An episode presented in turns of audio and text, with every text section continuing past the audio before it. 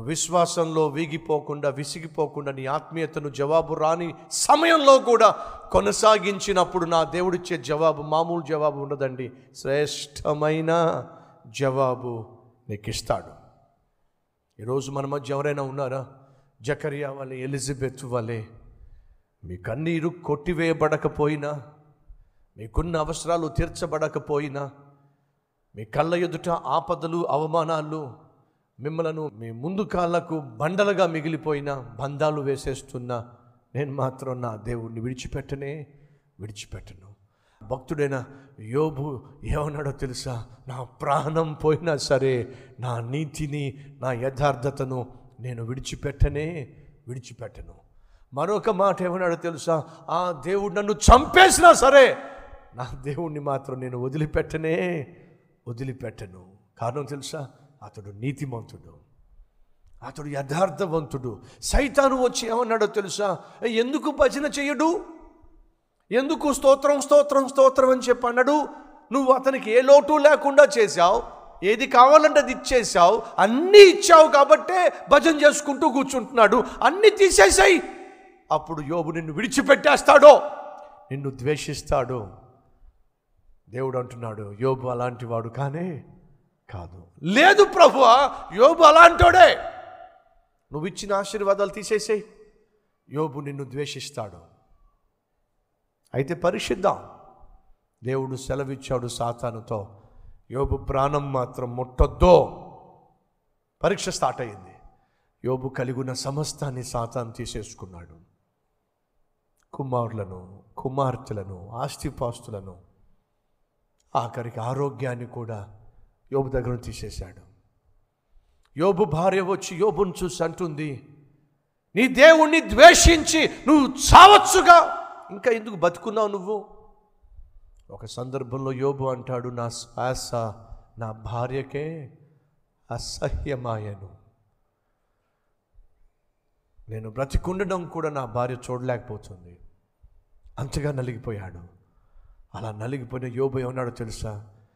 నా దేవుడు నా ప్రాణం తీసేసినా సరే నా దేవుణ్ణి మాత్రం నేను విడిచిపెట్టనే విడిచిపెట్టను. ఎందుకు ఆ మాట అన్నాడో తెలుసా? నా దేవుణ్ణి నేను నమ్మింది. నా దేవుణ్ణి నేను విశ్వసించింది. ఆయన నేను హత్తుకుంది. ఆయన నాకు ఇచ్చిన ఆశీర్వాదాలను బట్టి కాదు. మరి ఆయన దేవుడు కాబట్టి. నేను ఆయన ద్వారా సృష్టించబడిన వాడిని కాబట్టి. ఆ దేవుడు లేకుండా నేను బ్రతకలేను కాబట్టి ఆయన నాకు కావాల్సింది. ఏమున్నా ఏమి లేకపోయినా నా దేవుణ్ణి మాత్రం నేను విడిచిపెట్టనే విడిచిపెట్టను. కాబట్టి దేవుడు ఏం చేశాడో తెలుసా? ఆ పరీక్షలో యోబు గెలిచినప్పుడు రెట్టింపు ఆశీర్వాదాలని దేవుడిచ్చాడు. ఎవరో ఒక భక్తుడు అన్నాడు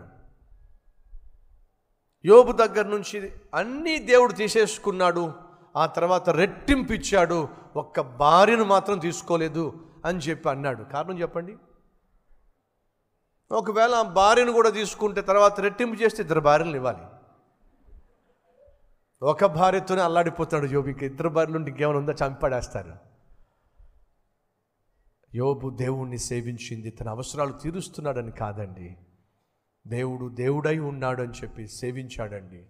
ఈరోజు ఈ మాటలు వింటున్న సహోదరులు సహోదరులు అవసరాల కోసం దేవుణ్ణి వాడుకోవడానికి ఆయన సన్నిధికి రాకండి. ఒకవేళ అవసరాలు తీర్చబడకపోతే మనం దేవుణ్ణి విడిచిపెట్టి వెళ్ళిపోతాం. మరి ఎందుకు ఎస్ఐ దగ్గరికి రావాలంటే ఆయన మనల్ని ప్రాణంగా ప్రేమించాడు.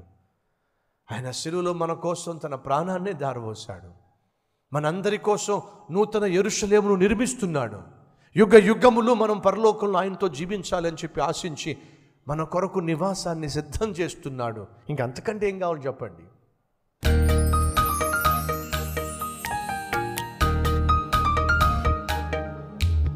పరిశుద్ధుడు అయిన తండ్రి జకరియా ఎలిజబెత్ను గురించి మాతో మాట్లాడావు.